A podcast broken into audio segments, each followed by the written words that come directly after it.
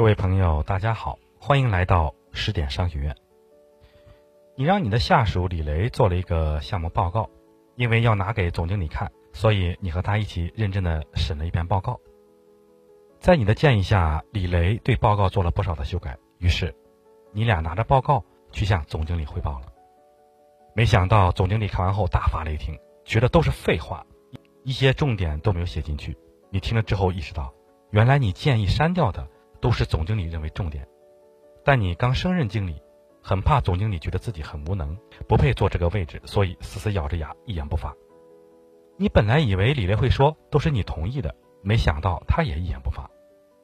从办公室里出来，你对李雷说：“够兄弟，以后我不会亏待你的。”可是没几天，李雷就提出了辞职。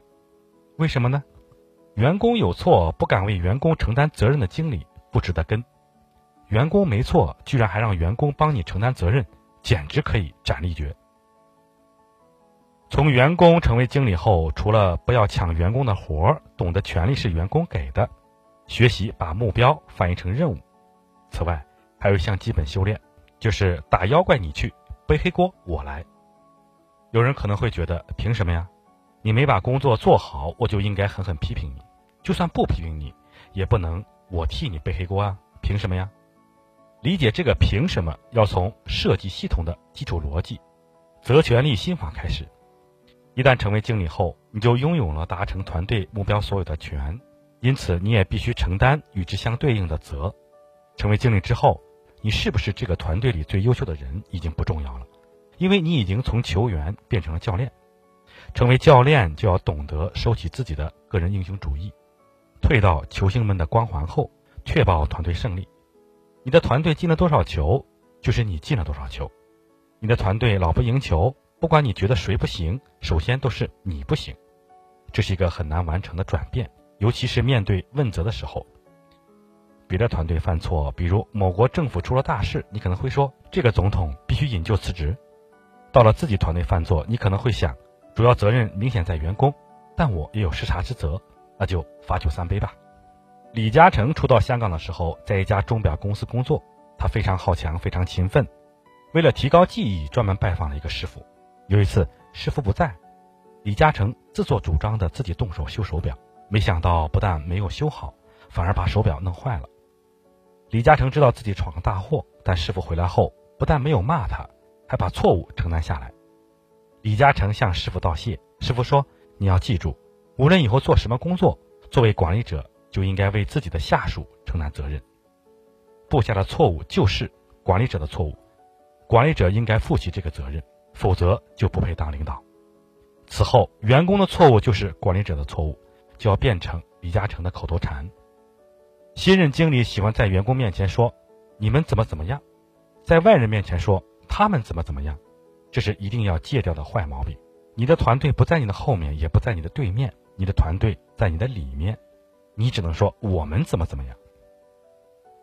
每个上司都喜欢给自己补台的下属，同样的，每个下属也都喜欢给自己搭台的上司。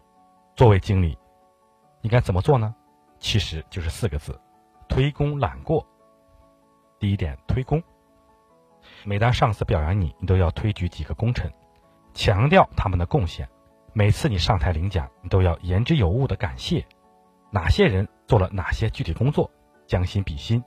你的老板在台上发言时，你是不是也竖着耳朵，万分期待他提到你的名字？所以，除了教练之功，要把所有的功劳大声的、公开的推给所有做出贡献的员工，不要既想当教练又想当进球的人。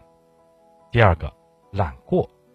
美国著名橄榄球教练保罗贝尔曾说过：“如果有什么事情办糟糕了的话，那一定是我做的。”如果有什么事情做的还不错的话，那一定是我们一起做的；如果有什么事情做得很好的话，就一定是全体球员他们做的。这是我们能取得比赛胜利的秘诀。项目失败，经理要站出来，不管怎么错，首先是我的错。你可以回去开部门会议，把所有人骂得狗血淋头，但对外就是你的错。好，我们小结一下：从员工到经理。最容易出的问题之一，就是功劳属于谁，错误责怪谁。常常与下属争功或贬低下属，抬高自己。成为经理后，要懂得推功揽过，除了教练之功，所有的功劳都要推到员工身上；除了法纪之过，所有的过错都要揽到自己的身上。身为经理后，要有打妖怪你去，背黑锅我来的心态，才能把你们、他们变成我们。作为管理者，问问自己，你是否做得到打妖怪你去，背黑锅我来呢？作为员工，你的老板是推功揽过，还是推过揽功呢？欢迎把今天的内容呢分享给你的朋友，大家一起来讨论。很多管理学上的处事方式同样适用于很多地方，不信呢？试试下次吵架的时候和伴侣说：“如果有什么事情办糟糕了的话，一定是我做的；如果有什么事情做的还不错，那一定是我们做的。”看看他有什么反应。好，感谢大家收听，咱们明天见。